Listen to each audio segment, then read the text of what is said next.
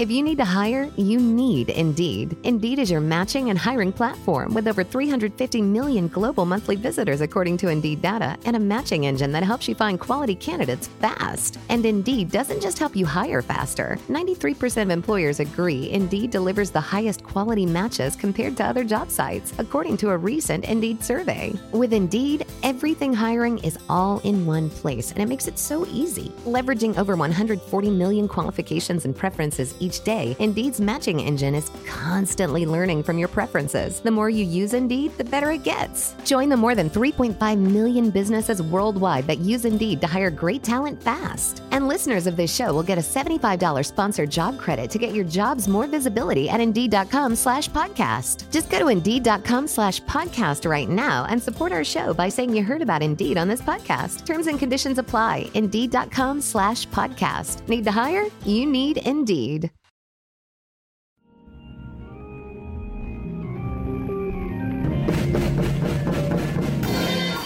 Welcome back to another episode of the Comedy Bureau Field Report. The Comedy Bureau Field Report is my favorite Believe podcast family. That's why I'm your favorite podcast platform leads Believe in the Comedy Bureau Field Report. And um, eh, even though I have one of my biggest guests that I've had, uh, probably in the history of the podcast, um, it's still going to read Believe in the Comedy Bureau Field Report because that's the name of the work that they give us at some times, even though that hasn't happened in months and they still haven't bothered me about it. But enough of that uh, onto one of my favorite people, favorite comedians working right now. Hopefully, you've seen his special, The King's Jester. You're a big fan of his show, The Patriot Act. Um, please go for Hasan Minhaj, everybody. Hey, what's happening? Nothing much. Is it you're in New York right now, or uh, wait? Yes, sir. Oh, you're in New York. Is it nicer weather than LA right now? It's gorgeous right now. I'm not gonna lie to you, it's spectacular. It is like 64 degrees. It's sunny. You have the it's um it's aspirational New York right now. Oh wow. So yeah, you know how like cinematography lookbooks, there's like what type of New York are we talking? Is it like is it gritty, uh broody New York, or is right. it you know peak rom com New York. We're in, yeah, this, this, seems like fall day. Everyone's wearing coats, but it's not raining. You know. Yep. Yeah. Uh, it's so, it, it's your it's your favorite shots from when Harry met Sally. Let's put yeah. it that way. So it's perfect election day weather, is what you're saying? yeah. yes, sir. Yeah, it's yes, not sir. that here. It's going to rain in, in, and out all day, and I am worried about voter turnout because of mm. that. Oh my god. Yeah, yeah. Um, you just uh, released your special, The King's Jester, which is amazing. And uh, I mean, how's how's the reception been? How's um because it's been years since your last special. Yeah, yeah, um, yeah. It had been quite a bit of time that had passed, and it was one of those things where um I had the opportunity to put out a special, but I was you know hosting my show at the time and I don't know. For me, I'm just a believer in, hey, put it out when you feel like it's ready. Yeah. I think there's, you know, two things I'm always thinking about. Is there something new that I'm saying about right. myself or my life? Especially right. because my style mm-hmm. is more comedic storytelling, more right. kind of theatrical in nature in that way. Mm-hmm. And then, um, do I have something new to say? And is it ready? So did I have the the amount of time to take it on tour and work on it with the director and kind of polish it and right. work with sound design, lighting design, stage design, and all that stuff. So, wow. you know, I had after Patriot Act ended in 2020, you know, I, I you know, was able to really polish it and put it together right. during the pandemic. And then that year was able to tour it. And so we did, you know, 150 some odd shows and it was, yeah. it was great. It felt like it was the right time at that point. Yeah. That's amazing. I, and I'm glad that there's been this sort of consciousness shift in comedy. Remember, remember when CK was beloved by everybody, and in that time, everyone had to do an hour every year. Mm-hmm. mm-hmm. Well, it's interesting. I mean, have you covered Edinburgh for the Bureau? Have you gone out there to cover it?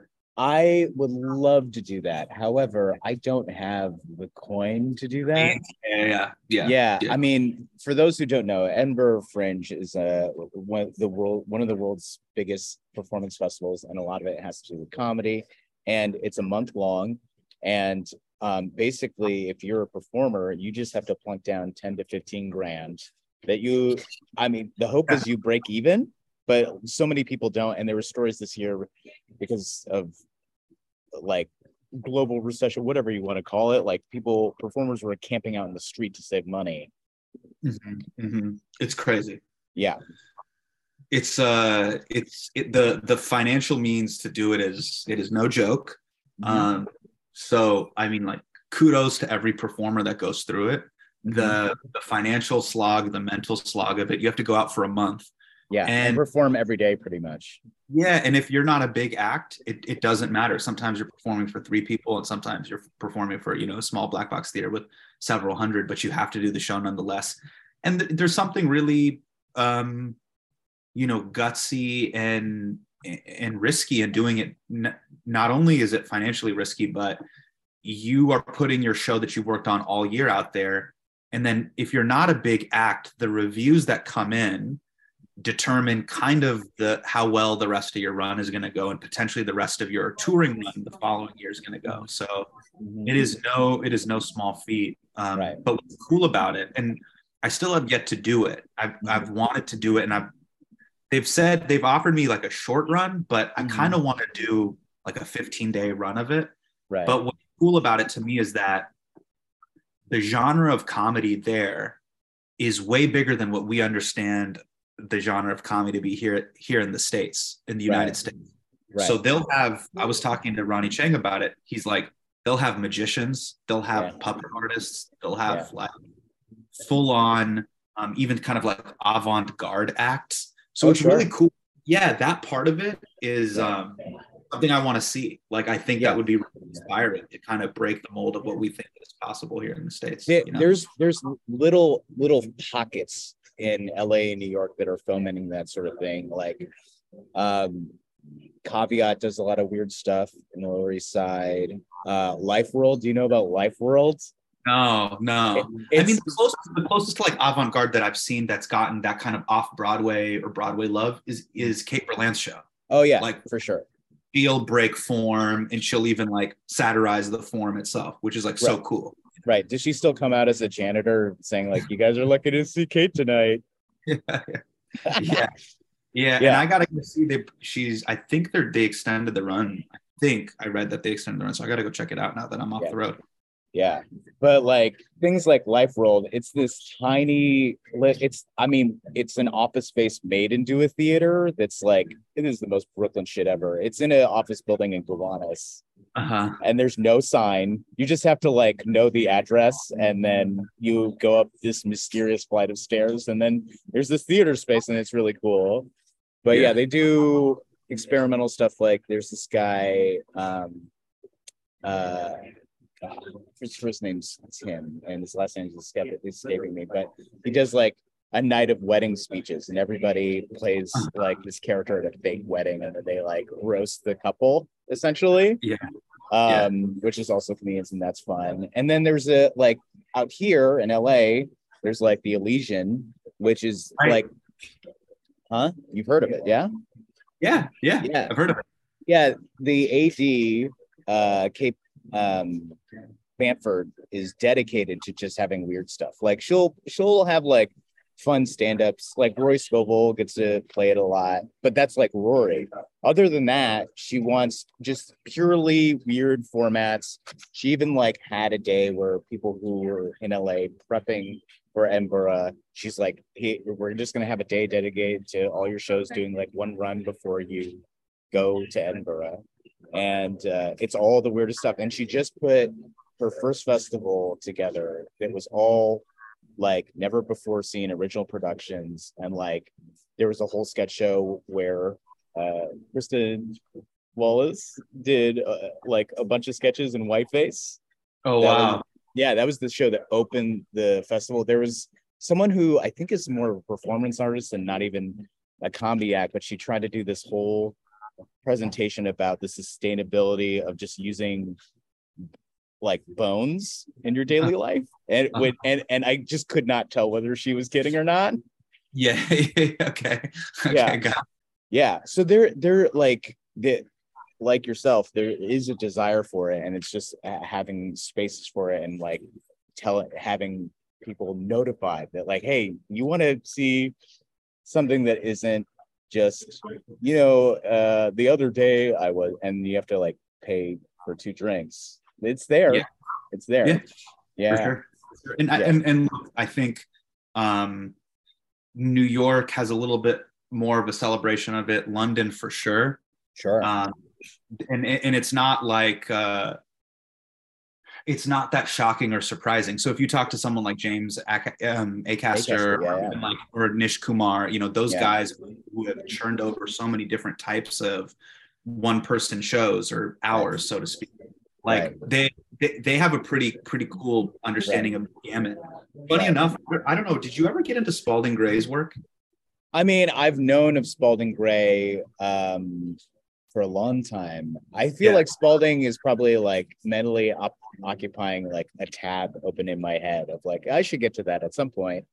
Yeah, yeah. I mean, I mean, what's what's wild is I kind of went down a little bit of he was a, a big inspiration, you know, for for me, and he has a series of like HBO uh, specials absolutely. from the 80s and the 90s, and you know the they're they're they're pretty incredible. Swimming to Cambodia is one that was you know really really fantastic. Gray's Anatomy, they're they're Right. really great.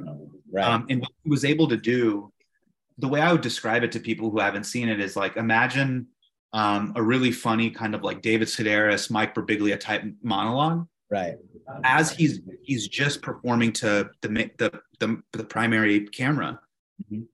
but they'll do he'll do a full stage design. So you'll you'll you're watching it and you're like, is he okay? So this is a movie, right? But he's Mhm. doing a full monologue Mhm. in the movie and then as he goes to his next monologue there'll be just a complete scene change oh wow and um it was really cool it was really rad what was awesome to me was i, I always thought i'm like yeah only that could only exist at the public or that could only exist at the cherry lane theater there's no way that would kind of translate but he has this really cool kind of discography or filmography of this like window in the mid 80s to early 90s where he was doing really cool stuff on HBO, in my opinion, you know, and, and, it, Right. and it, that was kind of a counter to Mhm. what like big, broad kind of 80s stand up boom comedy was, so to speak.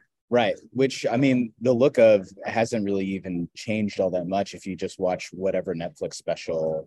Sure. I mean, even Fluffy's latest one where he plays Dodger Stadium. Yeah. I mean, it, it's, I mean, he has a bit of like sort of set pieces on stage, but it's just him on stage. And it's Mhm. not even like shot like there's something so um nuanced about Gerard's uh special with Daniel. totally. Yeah. Yeah. I mean, yeah, but what Bo and Gerard and Chris Storer and those guys are doing is, is, is absolutely incredible. Um, Right.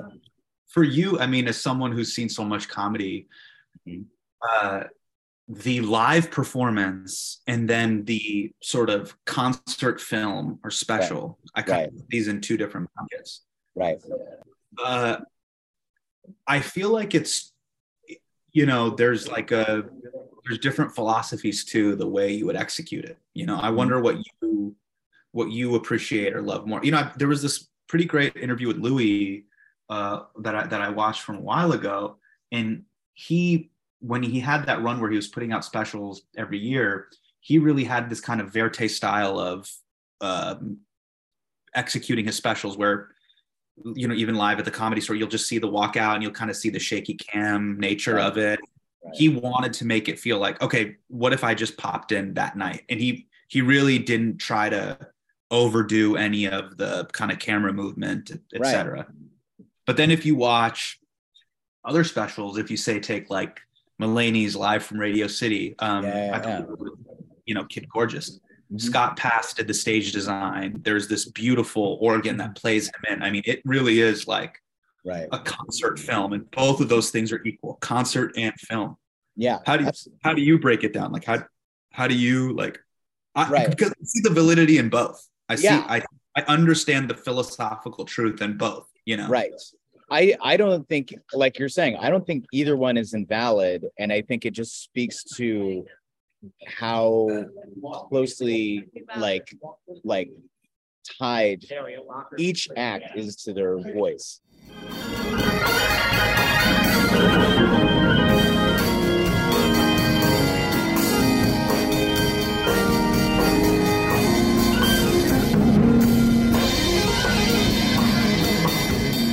I mean, I guess Mulaney now it'd be interesting to see him do just a like stripped down. I mean, that's what he's like going for, right? Like his whole idea now is like, all right, I'm telling everything. I, you know, you guys Yeah. thought of me this like well mannered kid ra- raised Catholic, and yeah, I do coke, and I left my wife, and I Right, right. married Oli- Olivia Munn.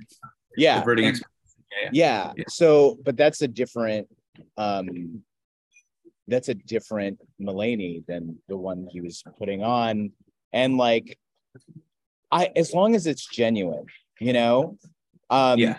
like one, it, the a special that Aziz did, where essentially it's like his apology special. right, You remember right, that one? Right, It right, felt- uh, right now. Yeah.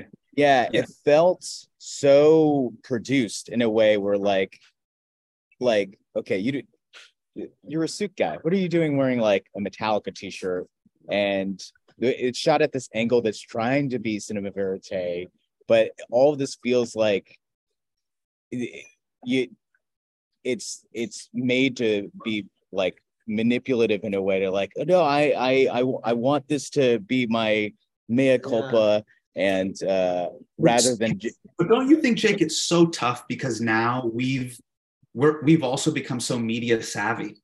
Mm-hmm. So we've seen so many, mhm. you know what I mean?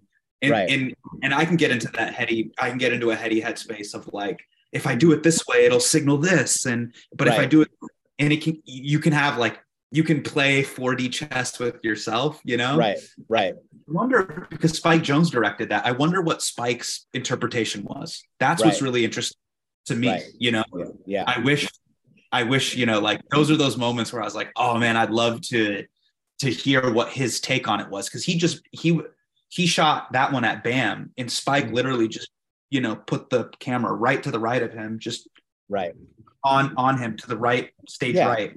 And you could see Yeah. backstage a little bit which i don't think you've ever seen in a special before that was interesting Totally. Uh, Totally. Yeah, and I mean, yeah, they, I think you could probably debate till the end of time as to like what it, how you know, is it being 4D chess? Is this like what he's really trying to do? To or did it feel right in that moment? You yeah, know, yeah, yeah, I know Rel Rel has the special on HBO. Lil Rel has this live. Um, I think it's live from Crenshaw, but he does it at a high school gymnasium. And what's really interesting is, as the sun sets. yeah, like as he's performing, the sun is setting. So like for anybody who was like probably working in like lighting design, must have been like, oh fuck, you're we're fucking up continuity of the shot. But at the same time, there's also this there's this real brilliance to it where you're like, he's letting you know hey, I'm going to have to edit around this thing and it's going to force my hand of authenticity. Yeah, There's no show or late show to cut to. Or Right. even um, Ramy did one, Ramy Youssef did one called Feelings. And he, and I think Storer, direct, Chris Storer directed it as well. Mhm. What was really cool about it, and this is where I give Ramy so much credit, Mhm. he shot it at the Chicago, I believe it's called the Chicago Cultural Center, which kind of, it looks Mhm. like a church meets a mosque. This is kind of yeah, it, it, it looks like a temple in like Istanbul or something, where it's just like a combination of like European and Yeah. Islamic architecture. But he Mhm. shot this thing in the round. So Mhm. as he's shooting it in the round, Chris is getting shots of the other cameras. yeah, And for some people that you'd be like, oh fuck, you ruined you you you fucked up your frame. right. But in other ways, that you one could argue, hey, there there's no bait and switch here. That I'm not trying to pull like a a, a film parlor trick on you. I'm I, Right. I'm signaling to you there is continuity narratively here, Right. but and and in the shot, you know. Right, right. I would even say, I mean, eh, because people are so media savvy, I don't know that that is like a deal breaker anymore. Seeing cameras, Sure. uh, you know, I mean, that's so prevalent in whether it's reality TV or just like people being meta. I mean, it's Yeah. like, when are people going to be meta about meta? I mean, arguably that's what Kate does. Um, you know, because it's so in in fat in vogue right now. I mean, there's that show Reboot on Hulu that's Mhm. so meta. It's almost like not meta anymore. Right, right, right. Yeah. Yeah. Um. What? So By I the way, did you see that? Did you see that resurface clip of uh Bo Burnham's interview about eighth grade? There's this. oh yeah, yeah, yeah. About social media. Yeah. I've been thinking about it a lot. I thought it was really, you know, well said and you know, just really um so profound. And it got me thinking, and it got me thinking about my too in an interesting way because one of the things he, you know, uh, for anybody listening, just I'll, I'll kind of recap what it is. It's a it's a piece of archival footage from Bo Burnham when he's on the press, the junket circuit for his film Eighth Grade that he wrote and directed, and he talks about kind of internet internet culture and how um, youth culture now so knows uh, can quickly identify and sniff out BS, but there is this level of like nihilism and disgust with the internet, which is why the only way um, people are able to, at least the youth is able to like deal with it is is everything is ironic detachment. Sure. Yeah. Yeah. And it, it got something in my mind where I was like, oh, what he's talking about in that moment is why I see so many tweets and so many Instagram posts written all in lowercase. Even even assigning an uppercase or a period, any any modicum of kind of earnestness or truth would be too much because this is on Facebook, this is on Meta as a platform, like it's on Twitter. This place is a is a dumpster fire from hell. Like, why would I? Why would I be like vulnerable or earnest here? Everything has to be detached irony, and it Yeah. got me thinking. Where I was like, "Fuck, I totally see the truth in that." But at the same time, then I'm this guy. I'm 37. I have two kids. Like,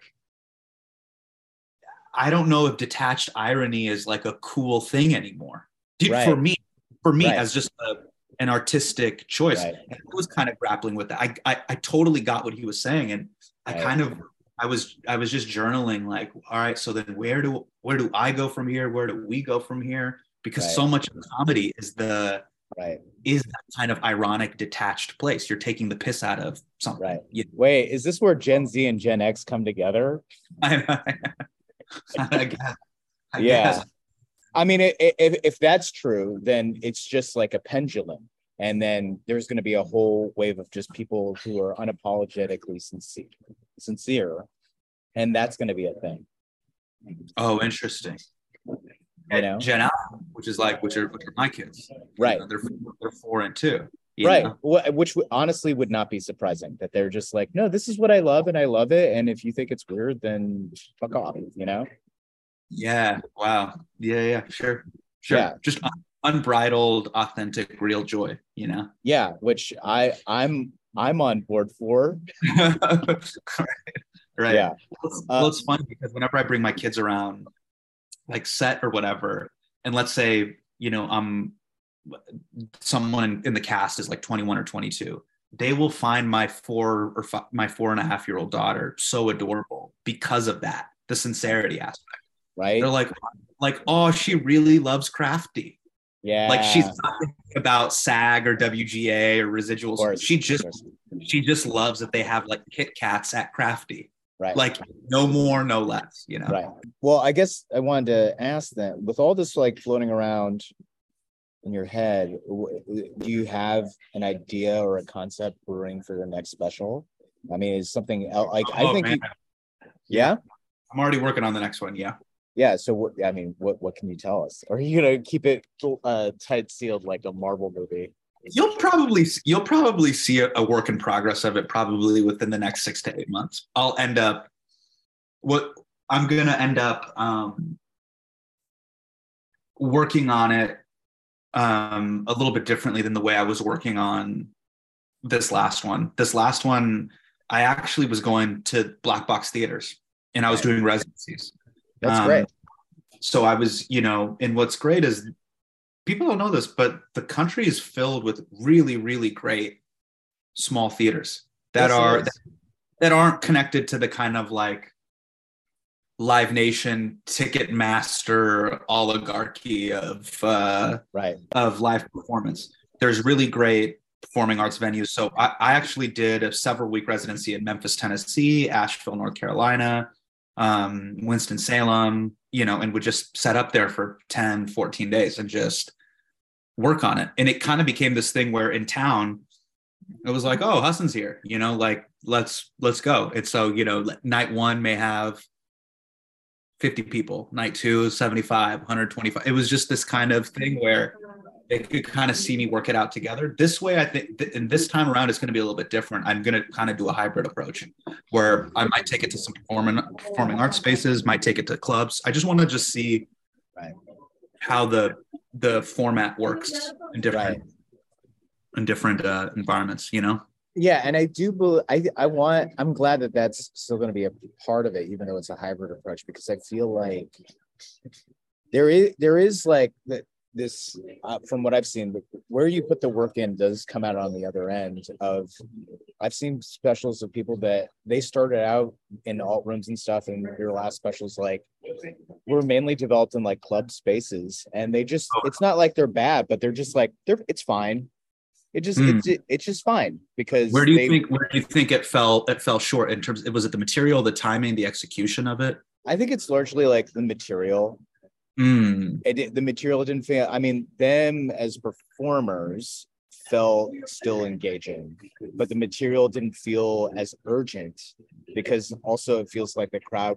Like I know for a fact that the majority of the places they played were like for crowds that were just seeing them because they were famous, not because Oh. like, oh, we saw them when they were like playing Meltdown or Rafifi or whatever it is. mm, mm. Yeah, I think the thing that I would also that I'm going to try to change this time around is film it in the middle, film it in the middle of the run. Ooh, Shoot. okay. to kind of to give it a, a, a little bit of a sense of um, one of the things I want to try and experiment with is is what if we leave a little bit of extra smudge on the canvas, so to Yeah. speak. Yeah. Like um Have you seen Dave Attell's Roadwork? Say what? Have you seen Dave Attell's Roadwork? No, no. Is Yeah, that a, talk is about- that a great example of that? Yeah, talk about smudge on the canvas. So he just threw out the idea of it looking good at all and just decided like, let's tape my next 13 dates wherever those are. And it's whether Oh, wow. it's the Stress Factory or wow.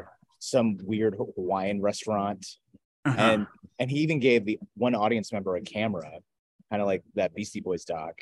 And oh, like wow. yeah, and he and basically the concept was let's get the best version of whatever bit I'm doing for the hour, and we'll just put that and we'll uh, patch it together. Yeah. And it's really like lightning in a bottle is what he got. Wow, that's awesome. You know what might and what might also be interesting is there there are a couple of concepts I've been throwing around with other comedians and performers that I really like. And there is there may be even a version where there's a mixtape version of what I want to do, which is which is feels urgent and we put it out within a three to six month window. And it it it kind of has that DNA in it. And then there's a version that maybe I do what Mike is doing and it's a little bit it's more of a Broadway, it's a longer thing that was developed and it's like a it's a it's a piece of standalone art in that way where that's kind of what I wanted Homecoming King and the King's Jester to represent. In the event that you weren't able to see me on tour, Right. can you take this 66 minute capsule and be like, yep, I I I, I get the best experience of this. Right. And I've seen people do like what I thought was so brilliant about Rothaniel, which is, hey, this felt like this is a bottle rocket in this moment in time for Gerard at this exact window. Yeah. Then take something like Inside, you know, mm-hmm. everybody loves, you know, Bo, Bo's thing and it was spectacular. right. That feels like such a capsule for the pandemic. Yeah. But if you look at the special before that, Make Happy, Make Happy, directed by Chris Storer as, as, as well. I think Bo and Chris worked on that together. But that really felt like if you saw him on tour, this is the best representation of what this experience could be. So Right. It's in an, an egalitarian format. Come to Netflix, watch it, but it gives you that. So I, I'm thinking there's there's two kind of versions in in my mind, but I but I might I just might like the artistic Right. practice of that of that kind of like smudge and the messiness of it, and maybe it's it's put out in a more urgent way. You know, Right. I'm excited for whatever, I- especially because you think so much about this, and I feel like there, there's, I mean, there are probably just certain other considerations beyond comedians' control where they don't get to uh, put that sort of stamp on it. But um, Sure. would you t- would you take a as big a conceptual swing as eh, did you see Danny Jolles's latest special? That's like a choose your own. No, the, the choose your own, right? yeah, I haven't seen it. I gotta it's, watch it. it's great. That's it's great. so cool. Yeah, It's on and you- YouTube, right? it's on YouTube and it's really just like all right it- as he he very cleverly crafts every transition as to like leading up to whether either choice like are you pro this or anti this Wow, that's so awesome. That's so so then cool. it leads into the the ending is the same Oh, that's great. yeah That's so awesome. Yeah. Fuck, that's so cool. I think, man. I, again, maybe this is just like my my my optimism. I just think that um, we are entering a really great time for art, and I think the place that comedians are taking the genre is really spectacular. I mean, if you even watch one of the things that that totally blew my mind, if you if you watch um, season three of Barry, it's I to me that's a full drama. It's actually more drama than it is comedy. right I, like they've crossed the Rubicon and they've kind of taken the pathos that's in comedy and taken it to its furthest conclusion and doing just Yeah. actual like kind of like drama, real Yeah. like suspense and drama, you know? right absolutely and but still there were moments that were so funny And So direct- great. Yeah, and directorially, I I mean, definitely season three. What I loved about it, they would just have these wide shots and have all everything play out, and they would stay locked on the wide shot. Totally. I Totally. really, really, really love that. Yeah. Um, We got to do a bit of news. I know we're Okay. about to get out, but like, I just gotta, I gotta hear your take on it, especially because social media is such a big part of the King's Jester. Yeah, yeah. So Elon Musk, I in my take, is, seems to be really mad that he had to go through with his Twitter deal and is Sure. now using Occam's razor logic. He's like he's just like wanting to ruin the company.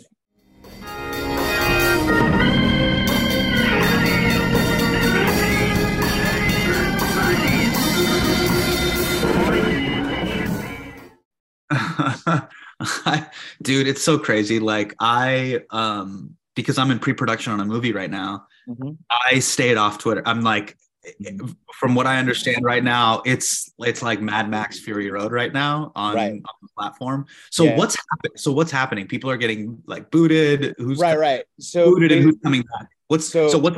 Where where are we at right now in the timeline? uh he was he announced that he was going to fire half of Twitter's workforce and he botched that. He found it was really hard to just do that.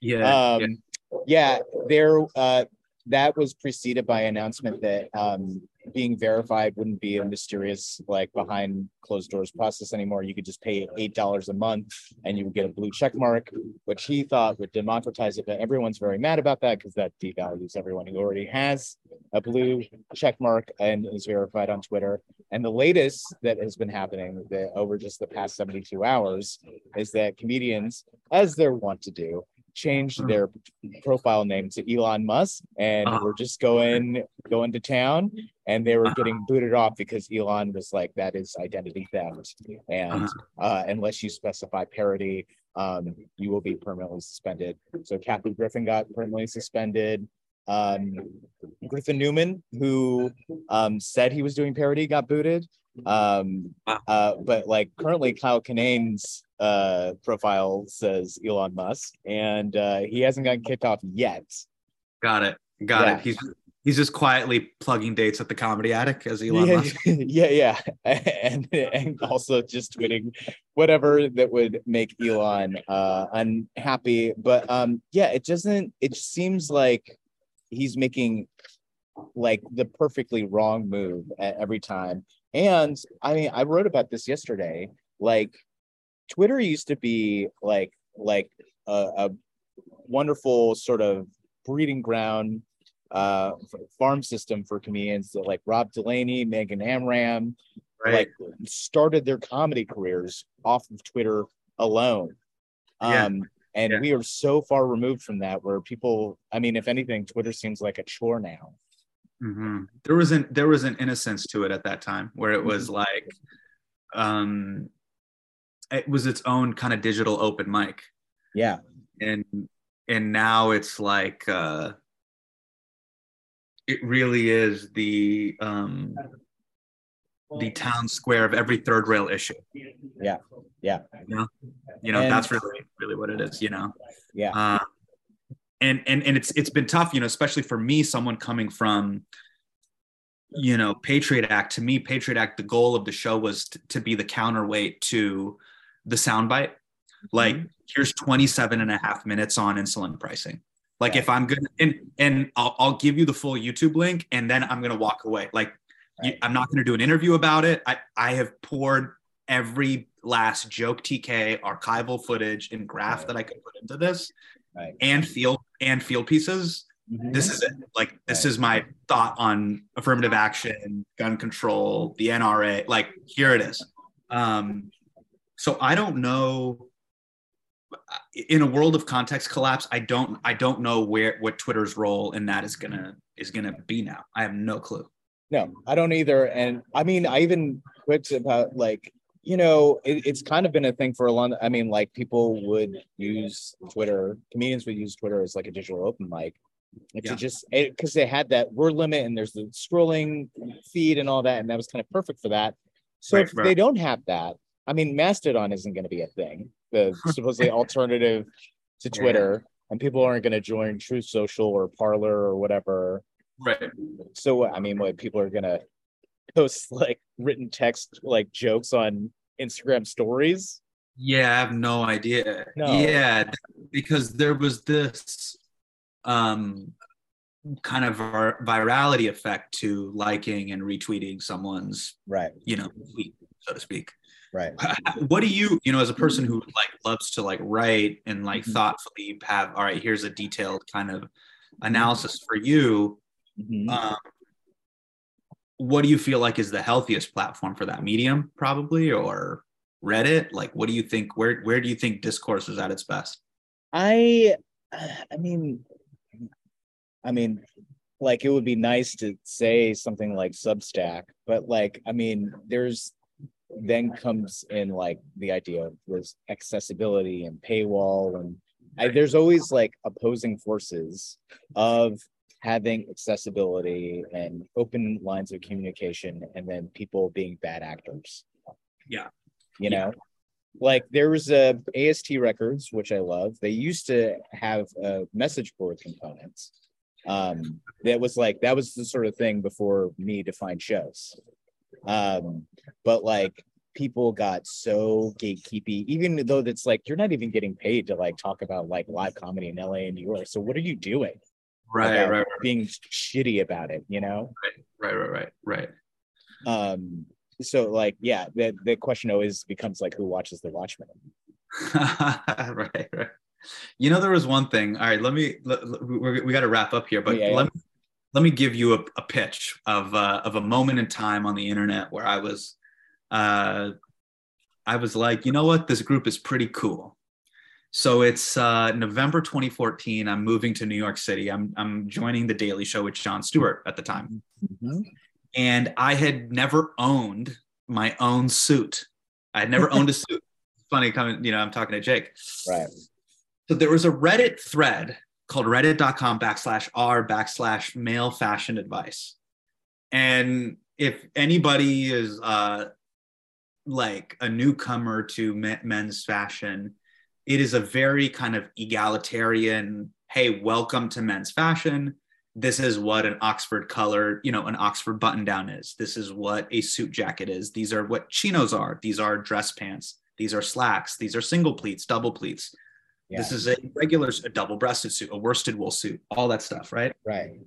What was great about that forum was that there were Yeah. Oh, yeah. community modera- moderators that had some level of skin in the game that welcome everyone. Once a week, there was a hey, if you're new to MFA, Men's Fashion Advice, and you want to upload a picture. And it was just a bunch of guys being like, Hey, I'm going on my first job interview. What do you think of this outfit? Hey, I'm going on a date. Like, what do you guys think of this outfit? And they kind of establish ground rules. They're like, Hey, compliment something that you see that they're doing that you like. If they're doing something that you think is in poor taste or bad taste, pitch a suggestion. So like, don't just tear them down. Like, pitch an alter, an alternative. And there was something about there was something really lovely about that communal spirit of, hey, everyone's welcome here. You know, like just be decent to other people, right? And try to help them out. And as I was you know, it's kind of sad. I, I, I, like uh, right after I was on the show for about a year, I had kind of established a basic New York wardrobe, kind of like this is what it, I have a peacoat now. I have like a winter jacket, and they helped right. me. Right. But there was this there was this really beautiful thing that they have where also there's like giveaways and swaps. Right. People are like, hey, I I have these Red Wing boots that I'm not going to wear anymore, but they're great. They're patinaed Right. in, excellent. Like, does anybody want them? And there's something about that time in my life between like 2014 to 2015 that that forum kind of represented for me that that is what I thought and I hope the internet can be at its best. Yeah. Where like shit posting and pylons are disincentivized and kind Right. of um a, a collective you know mission towards a kind of common goal of decency human decency is celebrated and and like big upped Yeah. um It very So- much can be. that's, and- what, that's what I like hope. I like I, Right. I, if any of these platforms can do that, that would be fucking so rad.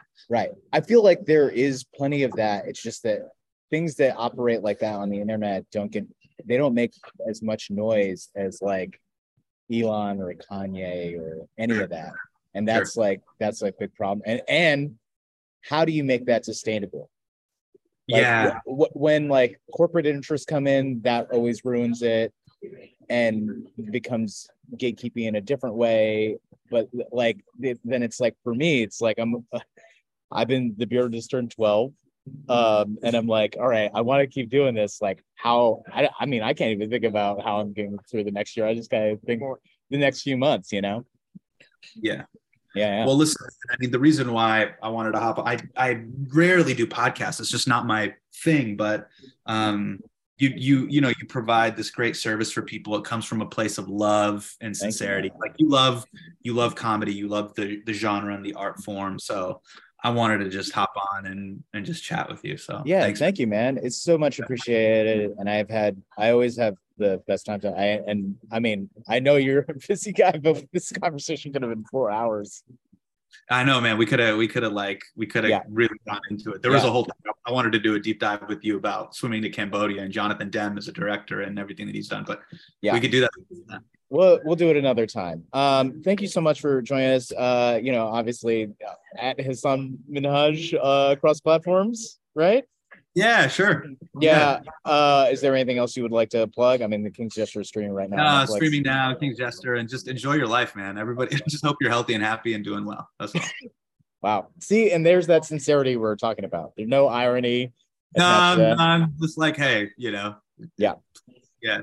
Have, Yeah. Have a great day. Absolutely. I'm Jake Kroger. I run the Comedy Bureau. You can find the Comedy Bureau at thecomedybureau.com, at the Comedy Bureau across platforms. You can find me on Instagram at Naka Supermarket, on Twitter, and at Jake Kroger. So many great causes to support this time. Please support those. But if you have money and generosity left over, please support the Comedy Bureau.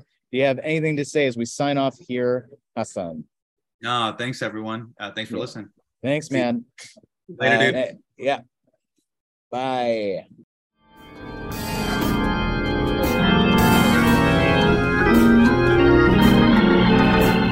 Comedy Bureau Field Report is recorded, produced, and edited by Jake Kroger. Music by Brian Granillo. Artwork by Andrew Delman and KT. And part of the Bleav podcast family.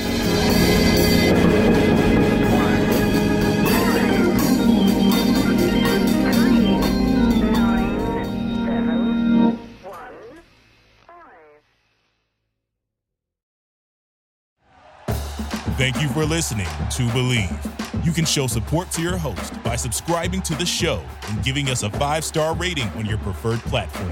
Check us out at Bleav.com and search for B L E A V on YouTube.